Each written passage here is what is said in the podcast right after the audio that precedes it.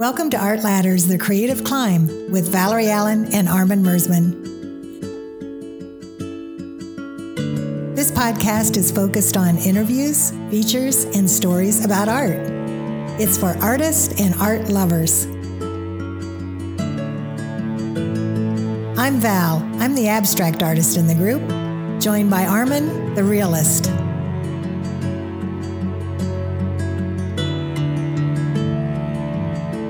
Hello, everyone, and welcome to episode 10 of Art Ladders. We've made it to the first 10 episodes, which is a mile marker, really. That's awesome. So, and we are here today, and I'm actually in Nashville, Tennessee, with artist Rachel McCampbell. And Armin, how are you doing today? I'm doing great. I'm taking advantage of you being gone for a few days and just being in the studio. So, yeah. It's nice to be isolated with just Jasper and myself. Jasper's my dog, so. Oh, that's great. Oh, we're so glad you can be here, Armin. He's back in Midland. We're down here in near Franklin, Tennessee. That's right. And I'm here with Rachel McCampbell. She has traveled the world. She has lived in all sorts of wonderful places like Los Angeles, Florence, Italy, London, England, New York City. But she is back at her roots here in Tennessee, in Nashville. You grew up in East Tennessee, correct? I did. Oh, wonderful. Grew up on a farm. Oh, yeah. It's kind of like I grew up on a farm as well. So maybe that's why we relate to each other. That's probably. Farm girls. Yes, that's right. Rachel and I met at a open house for Plaza Arts in Cincinnati, Ohio. Our demoing stations were next to each other, and it was just so fun to get to know you then. I know. It was awesome. Yeah. And we have the golden educator background in common. Yes. Yeah. We're both golden girls. Yeah, we are. And we love that, and we talk about that quite a bit. And you've gone into several other different arenas in the art materials world. Yes, I have. Which is very interesting. And you know, we're going to start way, way back. Mm-hmm. What was your very first art materials as a child? Gosh. We're proponents for giving children great supplies in the beginning. Oh, that's wonderful. Okay. Yeah. I don't know that I had great supplies. I had standard crayons and things like that, pencils, and I don't even remember having paints. My mother painted, and she was an amateur painter, but she painted in oils, so that wasn't something I was doing. But mainly my first memories of growing up on this farm, and there's nothing to do, and we didn't watch TV very much or anything. So the entertainment would be making art and writing plays and just doing creative things outside. So that's what we did. And I played a lot with cardboard and building houses and just doing little drawings and things like that. Mm-hmm. So I think I got the bug, entered a contest in third grade and won, and started thinking, okay, there's something here, and just kept following it. And it was just something that came easy to me. Mm-hmm. So I think I followed it for that reason, because it just, I would win little awards in school. And so I thought, you know, when that happens to you, you just start thinking, well, maybe this is what I meant to do. Oh, absolutely. You start getting some positive reinforcement like that. Yeah. And contests in the beginning. And, you know, it's funny you mentioned third grade. That seems to be a very pivotal grade for children. Oh, is that right? And, yes, because that was about the same time I kind of started thinking about the artists. Mm-hmm. Armin, now you grew up in... You grew up in Germany, as everyone knows out there, in Episodeville. But by third grade, you were in the States, weren't you? I was, yeah. I was in the States for the second grade, actually. I got redshirted because I couldn't speak the language, so had to start kind of over again. But that's around that time when people started commenting to me, "Oh, you do really good art," you know, so. I'm like, wow, I do something good. So I just kept going. Did you have siblings, or do you have siblings? I'm the youngest of six. Yes. Oh, okay. So, okay. Right. And were they supportive? Well, if you're the youngest, they'll never. Supportive? No, I don't know. I have a sister who's a potter, And we're actually teaming up to do a workshop together with painting and pottery. Mm-hmm. So we've always related about our art more than the other. And I have another sister, my eldest sister, who was a fashion illustrator when she graduated from college. So she has the art background, but then she followed genealogy for years, and now she's back in art. Mm-hmm. So she's kind of picked it up later in life again. But I think my mother, being an artist and a writer, mm-hmm. she liked to write speeches and stories, and she was just a very strong influence mm-hmm. in my life. Mm-hmm. Yeah. Oh, that's great. Yeah, the family background. And, you know, I'm down here in Nashville with my sister. Yeah. And she's more of a musician style artist. But it's fun. You're going to have a collaboration with your sister. Yes. We're always kind of dreaming up fun projects that we can work on. Yeah, that's great. You get a lot of energy bouncing back and forth that way. Yeah. And the music art connection I find really just dovetails really nicely. I'm around a lot of music people, songwriters especially, who are amazing painters. And mm-hmm. I'm just always very interested in how, you know, the music influences the art and the art influences the music. And then sometimes they're doing both. Oh, beautifully. Right. And, you know, that was actually one of the questions I wanted to approach you with was the connection with you living here in Nashville. Mm-hmm. Mm-hmm. And driving in to Rachel's home today, it was just a beautiful drive. And I could see a lot of the estates and fun things. And I'm imagining there's a lot of singers that live out this direction. There are a lot of musicians, singers, songwriters, performers, all kinds of people have moved out into this country area. I think they like the proximity to Nashville, and mm-hmm. yet it has a country feel out here with horse country. Yeah. It sure does. But it's interesting when you go to a party and you say, I'm an artist, people say, oh, a singer? What music, what instrument do you play? And I go, no, I'm a painter.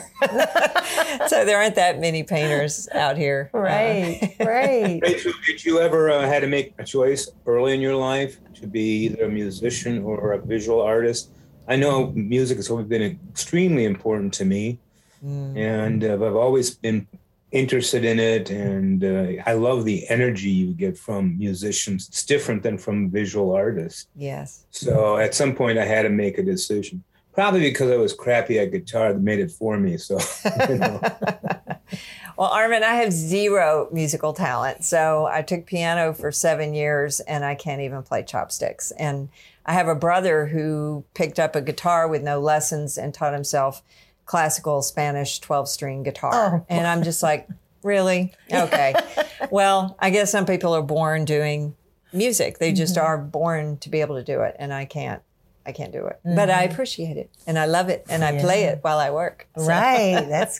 And, you know, when you're at these parties and things and you're... Do you have any in-depth discussions with a musician about the creative process? That's funny you say that. I was at a birthday party just last night and in this area, and there were a lot of singer-songwriters and performers there. Mm-hmm. And my husband, who's a landscape architect, got into a big, heavy conversation with one of the songwriters going, how in the world do you come up with this out of nowhere? Mm-hmm. And he was going, well, how do you come up with your designs? I mean, I don't understand how you look at a plot of land and figure out a master design on that. It just looks like grass to me, you know. So, you know, we just get into these discussions about the creative process. Mm-hmm. But...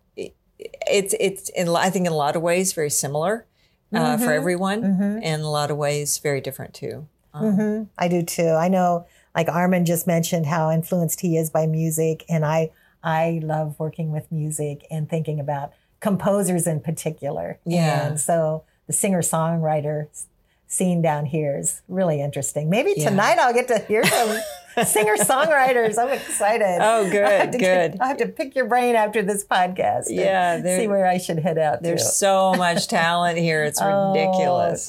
It's an exciting city. Yeah.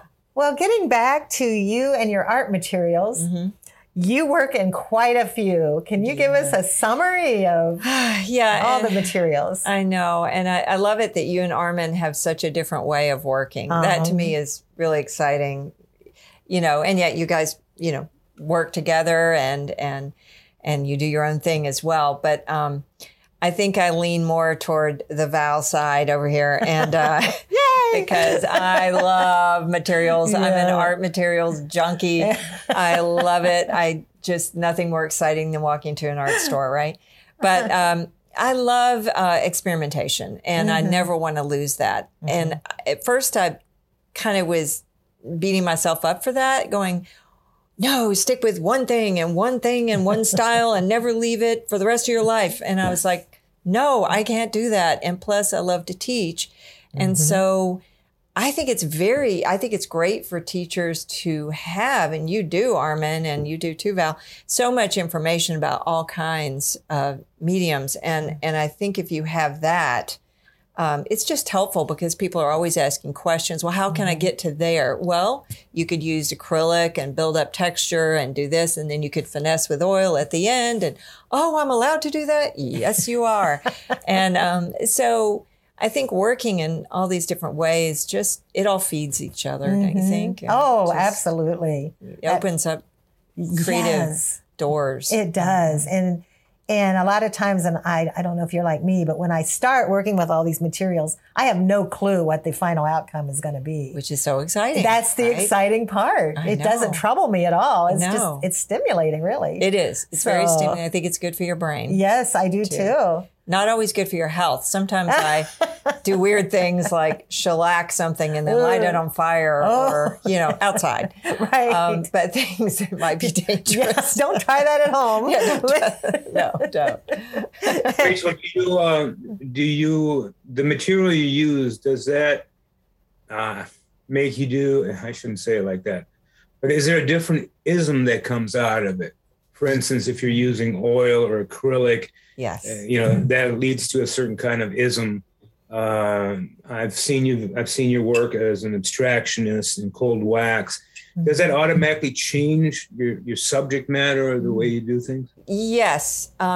But again, because I do representational art, and then I don't have any of the abstract work behind me right now because they're in galleries. But the abstract work, acrylic, I do acrylic abstract work, and then I also do the cold wax really nicely dictates that medium dictates abstract, or it doesn't have to because I turn it into representational art all the time. I have some on the table there that's cold wax that you can obviously dig back in and make it representational or do whatever you want, but it still has this feeling and richness and look of cold wax that you can't get with just straight up oil painting. Mm-hmm. So I love the unexpected qualities that'll happen with cold wax, either in abstraction or representational. So it does drive the ism, is to answer your question. Absolutely. What you work with, if you have an idea of an outcome, but as you know, Val, like for example, if you want to make something very atmospheric, you could use, in a gel medium, matte medium, and layer over and get that same effect as the cold wax layered over and pushing something back. Exactly. So you can get it in different ways. It's just how do you want to get there? That's right. It's just that aesthetic. And we get a lot, Armin and I both get a lot of questions on working with cold wax from artists. So it is a very popular and fun thing to learn about. Yes. Now, didn't you recently do a workshop in Cincinnati on that? I did. I did one in the spring in Cincinnati, and then at the barn. And then, yes, at the barn. I just came back from. I took 17 people to Ghost Ranch. Not all of them were painting, but we had 11 painters, and we went to Ghost Ranch and did plein air painting. And then I came back, and a week later, I did. A week of cold wax painting at Aramont School of Arts and Crafts in Gatlinburg, Tennessee. Oh, wonderful. And that was great. I've always wanted to check out that school there. Oh, it's awesome. Is it really? Yeah. Oh, I can really just imagine. Great school. Now, in your cold wax workshop, I'm just kind of giving artists out there kind of plant the seed to take your workshop on that. Can you give us a rundown on just briefly what they would learn? Absolutely. I mean, cold wax is a different beast. I mean, you don't even pull out a brush, which is really freeing for me because the minute someone hands you a brush, what do you want to do? Or a pencil, you want to start getting tight. So with the cold wax, the basic tools being a brayer and a squeegee and palette knife. Those are kind of the three main ones. Not that you don't ever use a brush, you do. But when I demo it, there are probably 17 different complete demonstrations I do to give just examples of not only additive, but reductive techniques with cold wax. So you can add Citrusolve, which is a stronger agent than the odorless mineral spirits. And it literally, you layer up and it dissolves back through these layers and creates the most beautiful, unexpected shapes and colors and things. It just lends itself toward surprises and abstraction. Oh, it sounds so exciting. It's beautiful. And then you can add, and one of my favorite parts about it is the fat on lean rule. You do not have to listen to. So you can layer 5 layers in one day on top, and it takes a while to dry, but it does set up. Wow. It's beautiful stuff. And in contrast to encaustic using the heat and melting the wax, you're not having to do that at all, right? No. And but you still have to worry a little bit about ventilation, am I right? A little bit, yeah. Like anything. Yeah, it's like any material. Yeah, especially oils, because there are solvents and resins and things, and you just have to make sure you've got some air nice moving air going around. Through. But I can't. I do encaustics, but I have to do it outside, and I have to wear a mask even outside. I'm very sensitive to that. Oh, very sensitive. Okay. Mm-hmm. Yeah. Yeah. Armin, have you ever been tempted to try cold wax? I have been. I got the medium and all those kinds of things. And when I was doing my year-long residency in Cincinnati, I was planning on doing it, but that pencil keeps getting in my way up. That darn pencil. I gotta hide those pencils.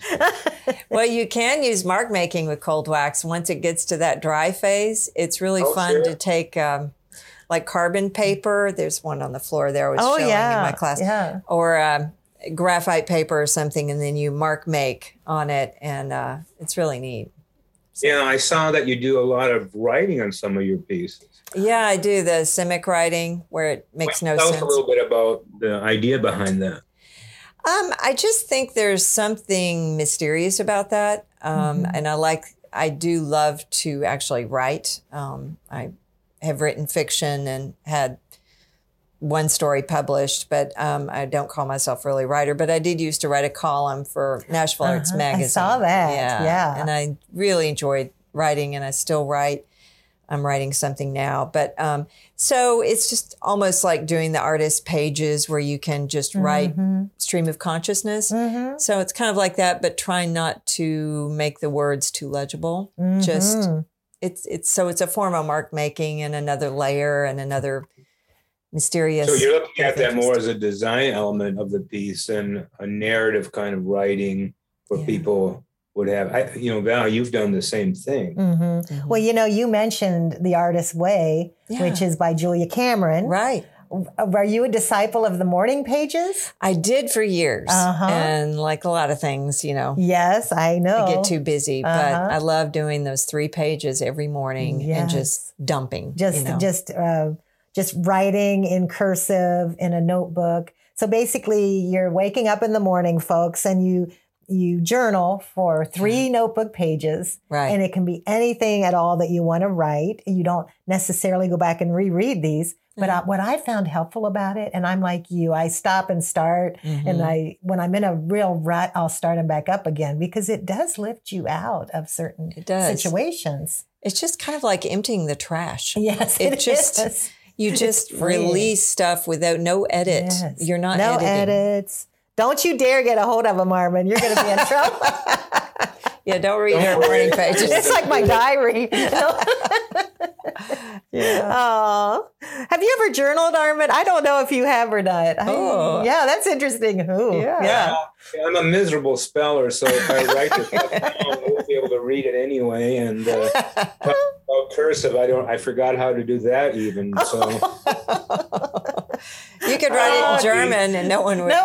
That'd be very pretty, too, to see that. I love the idea of it, but it would just frustrate me. Yeah. Yeah. But some people are very religious about their journaling. Oh, yes, they sure are. I wish I could be, but... when I am religiously doing it, as you just mentioned, I do get a lot more done. I have to admit, mm-hmm. It does organize my day. Oh, that's good. So, that's good to know. Yeah, it's very much a... And speaking of organizing days, you have so many different avenues, you know. I do. You really do. The different mediums, but not only that, the travel, the teaching, the writing segments. How do you time manage? Or do you? I do. There's over there a big whiteboard that we're looking at. And I kind of break down the in general what I'm doing, like the jobs, and then those get broken down. So commissions, things for entering shows, mm-hmm. public art that I'm working on, deadlines, then lists of the YouTube videos that I want to do, Zoom class that I want to work on, mm-hmm. my newsletter, you know, and what do I want to put in that? Yes. And then I have an area called personal. Yeah. And there's a personal. And that looks like some fun stuff in it. Yeah. It looks like a little bit. I'm lucky enough to be in Rachel's studio so I can see this massive whiteboard. We also have a whiteboard too. Yeah, it works well. It does. But you know, you've jumped into marketing yourself via emails and newsletters, and it's just your newsletter is beautiful. Oh, thank you. Does that take a long? I'm sure it takes a while. It takes a while, and that's where, you know, really the thing that takes the most time and what I'm really behind on are doing YouTube videos, because those are a lot of work, a lot of editing. Mm-hmm. But I like to put out just free material for teaching and encourage people to paint, because I don't know, that just is a big thing in my heart is to encourage people to paint and get them out there and find the same joy that I find and the thing that's helped my life so much. So that's what I'm trying to get across with those things is like, you know, it's not that hard. Come on, join me. Let's go. Right. So. Right. Oh yeah. I love seeing your emails come, or your email with the newsletter in it comes through. Yeah. And I've been able to keep up with you because as golden artists, we're kind of running all over the country. We are. And we're not intersecting that much in person. Your newsletter helps me keep track of you. Yeah. Oh, that's sweet. Yeah. So, and speaking of the videos, your Painting With series, Painting With Rachel series. Oh, yeah. Oh, you've had some great guests on there. Oh, well, thank you. Yeah. Yeah. Tell me your most exciting. Well, it's been fun. I just started it, but then COVID hit. And so I haven't started that back up yet again. But I think I'm about to. I'm going to get my booster next week. And most of the people I know are getting their boosters, and I feel like, okay, let's start this up again. Start that up. But I've had Naomi Judd on a few times. She's come to paint with me, and I thought I would keep it with people in the Nashville music scene area. That's a great idea. Leslie Satcher, who's a phenomenal, really successful songwriter and great artist. And I've had Amanda Shires, and I did something with her mom, Lisa Fallon, who's an amazing painter. And then I have some people lined up to do some things as soon as we can get doing, you know, probably get through the holidays and start that back up again. Sure. And people can find these on your YouTube channel, right? They can. It's McCampbell Art Studio. McCampbell Art Studio on YouTube. And those are all on there. Yeah, there's instructional, and then the Painting With Friends. And I think that's about it. It's on there. Oh, I love that. I love that. Yeah. Armin, you and I need to start making some YouTubes. Well, we're working our way to it. We're getting there. Yeah. We're getting there. Good. Yeah. You know, when COVID started, you know, Zoom was alien to me, and I'm having to buy a bunch of equipment to work with this kind of stuff. And what Zoom has done is... it becomes more, when I teach people from all over the world, which wouldn't have ever happened if it wasn't for COVID, I guess. Right. Mm-hmm. And how do they find you? Are you on a platform for your Zoom teaching, like Teachable or something, or are you? Well, no, right now we're doing everything through Art Ladders. Okay. You know, which is Facebook. Before that, it was always connected to a museum. As part of that, but I'm doing most of that on my own, or on our own, I should say. But yeah, that's really opened up a real new world. Now, one of the things I read is I liked your opinion about making a living selling art. And it's not just as, you know, oh, I don't want anything to do with selling it and it's too pure. And I think that's a lot of hogwash, to be honest with you. Yeah. So I think, you know, the idea is that you want it to excite other people. Mm-hmm. And it's nothing greater when they buy it and put it in their homes. To me, that's the finishing part of making art. Right. Yeah, if you can create something with your own personal passion and joy and someone tunes into that and it resonates with them and gives them joy, then I think that's a wonderful thing. Yeah, I think it's important. I try to do price points too, where people can buy something very small or something very large. I want to make it where people can, where art is accessible to everyone. Mm-hmm. I try to go for that. Mm-hmm. But sometimes I do really, really, really large commissions. Like right now, I've got two panels that are 4 feet by 4 feet for someone's home, and they're pricey. I mean, because they're going to take me months and months to do. Right, and so a lot of people can't go there, but they can go with a piece on paper or smaller panel. Mm-hmm. Yeah, good way to look at it. Yeah. And you also do a lot along with this, with fundraising and donating your pieces, and very, very generous. Yeah, and try to be. Yeah. You were asking me about, when was that? I think it was, I can't remember the exact date, but this year we had a Creek party where I'm on the advisory board for the Harpeth River Conservancy, which is an environmental organization and 501c3, and they work on, you know, really from a scientific point of view, keeping the creeks and waterways clean and viable.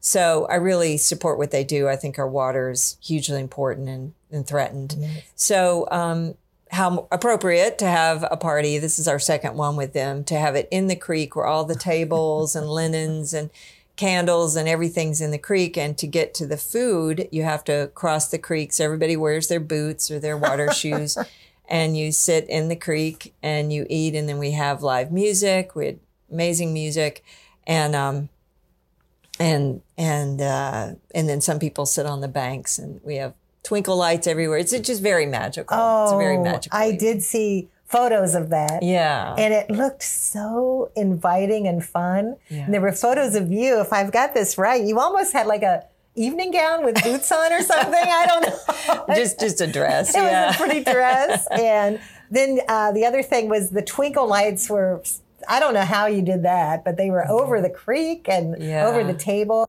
And it was just amazing.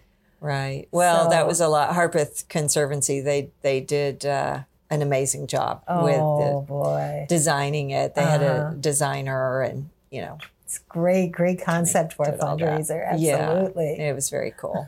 We were mainly the hosts, you know, and they did the majority of the work.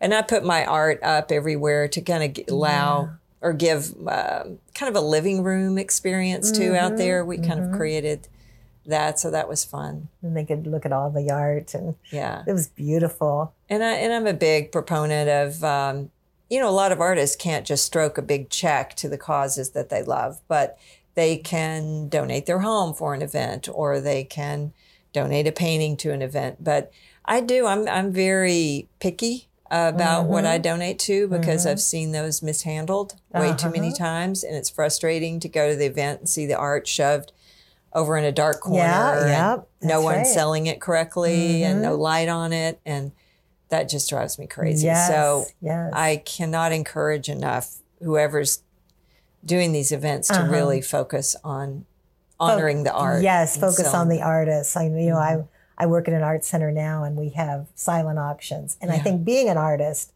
you're more aware of how you want the other artists presented. Yeah. So it's very important to keep that close connection on these fundraising events with the artists, because it's like writing a check. We're giving out paintings. Right. So. And you want to keep the value of your art up. You don't want it to go for nothing. That doesn't. That's right. Make your collectors happy. No, it's a definite fine line. So now the other outreach that you do a lot of is you take travel workshops. Yes. And I love that. You've gone to Europe, First, tell us some of the places you've taken folks to. Well, Spain and Italy and the Cotswolds in England. Beautiful. And then I worked on a trip to Ireland, but everything kind of had to be canceled because of COVID. Uh-huh. So that actually did not happen.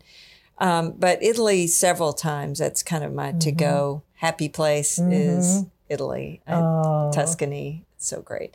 But yeah, a lot more in the future. And I have one coming up this June in Gatlinburg, Tennessee, at a beautiful historic inn, and we'll be painting plein air in these beautiful locations, like a covered bridge and beautiful barns, and standing in the middle of a rushing mountain stream and painting the rocks and the trees, and kind of some of these kind of imagery behind me. If you see a video, you would see that. Yeah. But anyway, it's just, I love doing the workshops because, again, there's some great joy I get from passing on my enthusiasm to others about painting, my knowledge of what I know. I'm happy to share.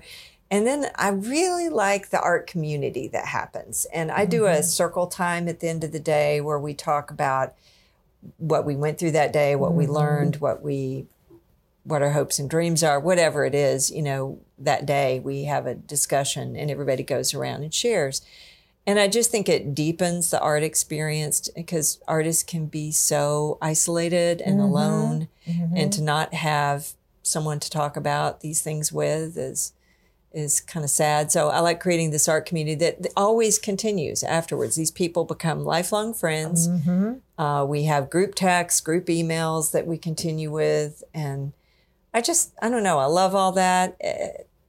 And I love to travel. It seems like a perfect fit for you, just knowing your personality and just, like you said, gathering the folks together in the evenings to talk about things. And it's just great. Yeah, it's really fun. So you have that one coming up in Gatlinburg? I have that one. And I didn't plan much more than that at this point in 2022 because I have two big public art commissions I'm working on. And they're going to take a lot of time, and they have been taking a lot of time. And so I just didn't want to overbook things. And I want to be able to attend like the Oil Painters of America convention in Steamboat Springs. I want to go to that. So there are a few things I want to attend. That's right. Yeah. To network and to, I'm guessing at those conventions, you learn lots of things. You learn lots of things. You meet lots of artists. You get to participate in a paint out if you want to. It's just, I don't know. I like that too. It's like that lifelong learning and just keeping everything exciting and wow, so many things that pop in my head as I talk to you, especially about the workshops and things. Do you still have room in your Gatlinburg workshop? Yes, I do. Okay. I do. There's room. You have beautiful private room. The meals are amazing. It's like luxurious dining and views of the mountains. And then we go out and paint. And we also have an area to gather in the evening and an area to paint in case there's rain. We have a covered porch area as well. So I think it's a perfect location and a variety of locations that we can paint. So I think that'll be great. I know in our region, we have a really great group of plein air artists. Yeah. And I'm an abstract artist, you know, because you and I have talked about that. When you're doing that plein air event, do you have any folks working in abstracted landscape? Absolutely. Okay. Yeah. There are people who come that are palette knife painters. And so they're doing real expressive, just indicative landscapes, you know, very, very, very loose, very abstracted. And sometimes I do that too. I don't.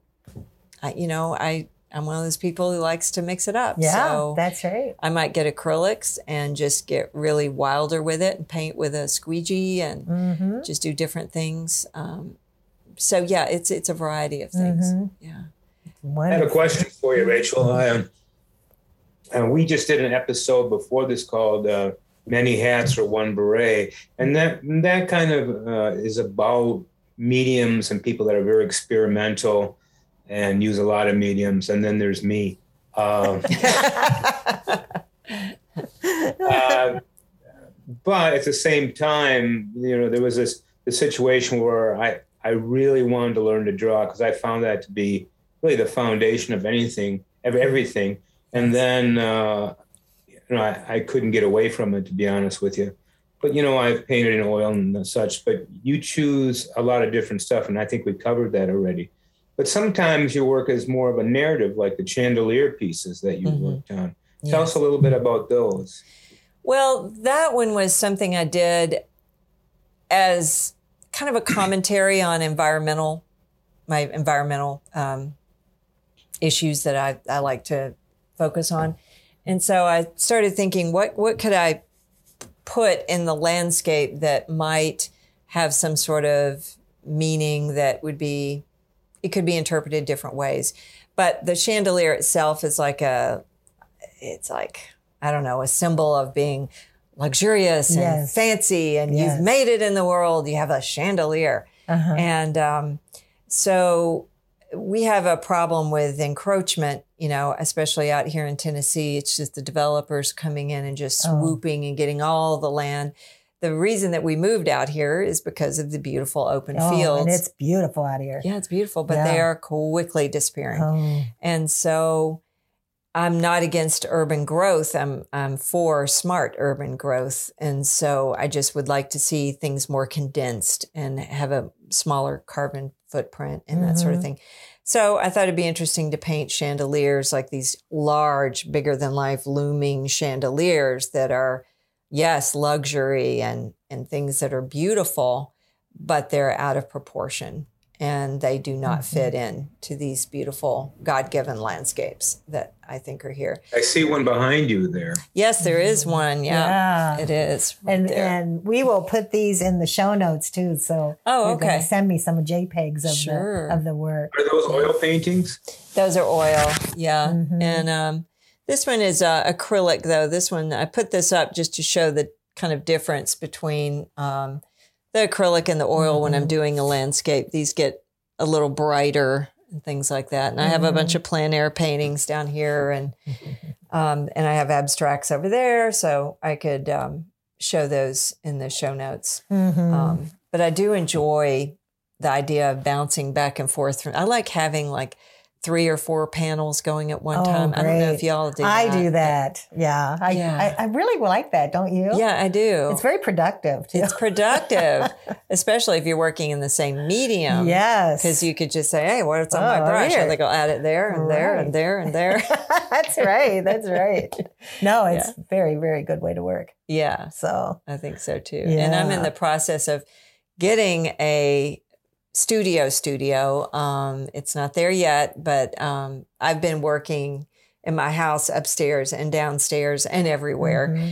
And it's crazy. So, and especially since I'm doing larger and larger pieces, like the public art pieces I'm doing are quite large.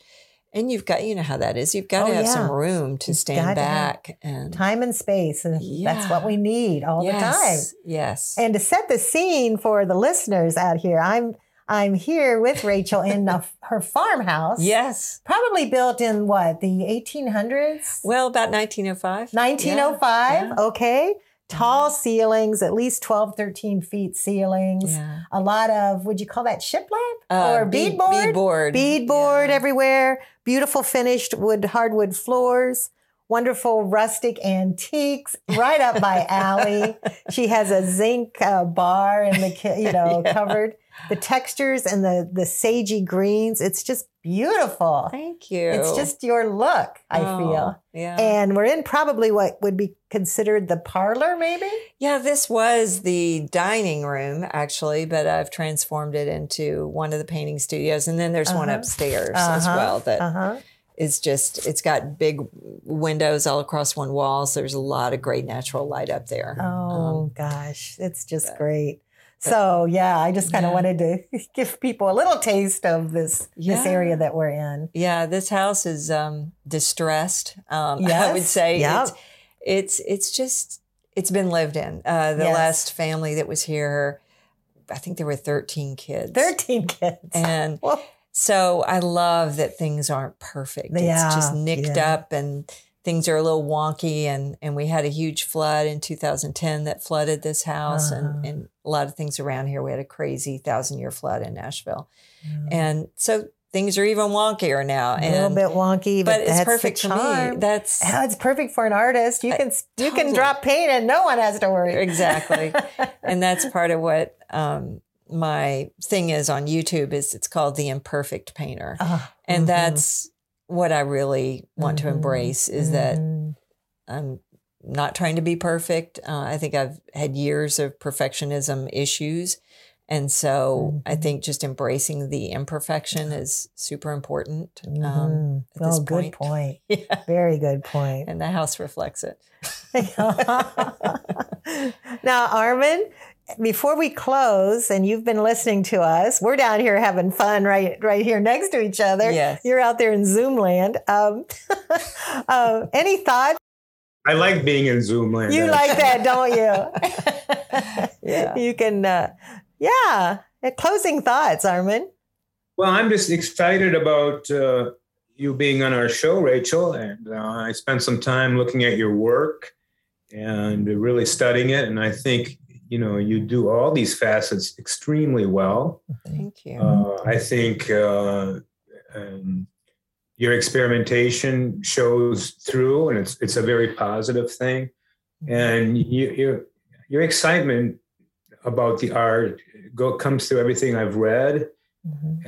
And I think you're doing a great, great job, especially with your workshops. You haven't talked about the Mobius strips. So. Oh, yeah. That's interesting. I have a friend who actually created this for me. I told him what I wanted, the size I wanted, and he owns a metal factory. And so he had this thing built where it was an 11-foot long, I think it's about 30 inches high strip of metal that he then twisted into the shape of a Mobius strip and welded it together. And then I put Bondo and, made it seamless and then gessoed the whole thing in a certain way. And I did a video on how to gesso metal, but anyway, really loved painting that. And the reason I did that was for the Harpeth Conservancy. I haven't shown it in a show yet. I still need to do that, but it has a motor and it moves and it's called Flowings is that one that I did. And it starts with water in East Tennessee moving all the way through the pathways and the waterways in Middle Tennessee and West Tennessee, and then goes down the Mississippi and out the Gulf and then comes back as a storm again in East Tennessee. And so that was the idea of water, the recycling of how water flows and then having it go in a circular motion. And so you can kind of experience the whole micro macro view that I did, but that was what that piece was. I like the continuum of not only the physical painting, but the idea of it itself, as you just explained. So and I have another one that I'm doing exact same size, but it's going to be abstract. So it's just not finished. So. And I love the idea because I get a lot of questions from artists saying, how do you blend social practice with your artwork? Yeah. That's a big question, Right. And so that is a good example of blending your social awareness and with your aesthetic. Right. And it's so, like you say, seamless. It's a great, great concept. Oh, well, thank you. Yeah. That seems to me, you mentioned your outreach into public art now. Yes. Which for 2D artists can be a little trickier, slipperier slope to get into public art. Yes. And any thoughts on that as you're getting into that world? Well, one of them as a 2D artist, I'm doing we're calling it the Art Cube. It's for a healthcare facility it's their central point when you walk in, and they've taken the design that I did for this cube, which is made out of stained glass. And so it's about 8 feet by 8 feet by 8 feet, around. And so I did all the design work. I'm also the project manager and art director over this public art piece. And so that's a way a 2D artist can then work overseeing a three-dimensional process. And then the other one that I'm doing for a big hospital involves art that moves, mm-hmm. and it's computerized and motorized. And I hired an animator to create my vision because I don't know as a 2D artist how to make that look three-dimensional. I'm not trained in that way. Mm-hmm. So he did what my vision and what I drew, and he did that. And that way they could see the vision. And mm-hmm. then the whole committee said, oh yes, that's what we want. Yeah. So that's another way. So it'll be moving three-dimensionally right. in a space, but it's a 2D art. But it's a 2D art. So yeah. that's really helpful for artists to think that way, to absolutely. Start blending something you may not be familiar with at all, like you're mm-hmm. saying, the metalsmithing and the animation of right. different objects. You hire someone. You just seek that help. Yeah, you seek that help. And it takes you in a whole new avenue for your art. Exactly. That's very exciting. Yeah, there are plenty of fabricators out there who will work with artists. You know, you just, I don't know if you're familiar with CodaWorks. CodaWorks. Coda, CodaWorks. And they are kind of the umbrella or whatever. They're the one-stop shopping where you can go and you can see all kinds of public art. They have filters where you can look into what type of art. It could be 3D, it mm-hmm. could be 2D, healthcare, it could be outdoors, whatever. So you can look through and see all that. And then they also have listings of all the people who brought that together. So you can find those fabricators. Oh, that is such a great resource. Great resource. That's going on the show notes, folks. Oh, absolutely. Yeah, they're awesome. And they have conventions and things for public art because some people, that's all they do is public mm-hmm. art. And I'm blessed to get these two big jobs. I am. Mm-hmm. And I don't know where public art will go from that. Mm-hmm. But I think, and I want to say this to your artists, I mean, it depends on how people feel about their art. But again, it's kind of like putting yourself out there on podcasts like you guys are doing or YouTube or anything. You want to spread something, some information, some joy, something. And when I get letters from people who've seen my public art, like I did a big installation at a children's hospital, mm-hmm. and they write with a picture of their daughter in front of it saying how she had come here for 2 years mm-hmm. and she can't wait to go and touch the sculptures and look at the paintings, and it just makes you feel like, okay, mm-hmm. my art is worth something. Yes. You know, not that it wasn't worth something anyway, but you know what I mean? The fact that it can reach out. And right. It's speaking to folks. Yeah. It's making connection. Yeah. That's beautiful. And healthcare art is special to my heart too, because I do think art is healing. And yes, you're absolutely right. Art is healing. Yeah. So, yeah. Well, we will be putting a lot of this information out there for everyone. Great. You and I are going to have some fun a little bit later downtown and have some lunch. Yes. And so I'm looking forward to that. Yeah, we're going to go look at a couple of art galleries in the little village here and then I'll document some still photos of that and throw it on some social media. Awesome. We'll have a great time. Well, Armin, so much fun. Oh, I'm so honored that you had me and so happy to do this. It's great. Well, I made that connection with you and you said yes. And every time that happens, I'm like, yay. And I met some people from Michigan at the last convention I went to, and they were like, you should come here to teach cold wax medium. And so, maybe, let's put that bug in the bonnet. Let's put that in there. I've never been to Michigan. I would love to do that. Okay. Yeah. I may have a couple of connections. Let's see what we can do. All right. Cool. But so happy to meet you all. Thank you. See you again. Thank you, Rachel. Yeah. And good, Armin. You're out there. We're going to say goodbye to you. I'm going to be teaching a class in a half an hour, Zoom class, and I don't have a can of soup. All right. Wow. Okay. Well, thank you. Thank you to Rachel, and thank you to all of our listeners. We appreciate the listen. And let us know what you think of the podcast. And if you have any questions for Rachel, throw those out here too. We'll get in contact with her. Absolutely. So thank you. Please contact a friend if you listen to this podcast. Mm-hmm. Just contact one other person. I think that's what it's starting to grow. Yeah, that's how it happens. Yeah. I've already been spreading the word to my friends. So great. Keep doing that. Okay. Yeah. Well, thank you. Goodbye, everyone.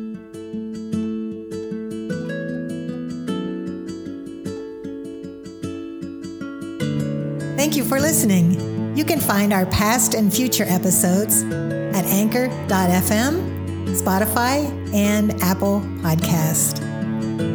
Be sure to follow us on our Facebook page, Art Ladders, The Creative Climb with Valerie Allen and Armin Mersman. Special thanks to our producer, Taylor Kramer of Cold Shower Media. And check out our websites, ValerieAllenArt.com, ArminMersman.com. Stay creative, stay curious, and we'll see you next time.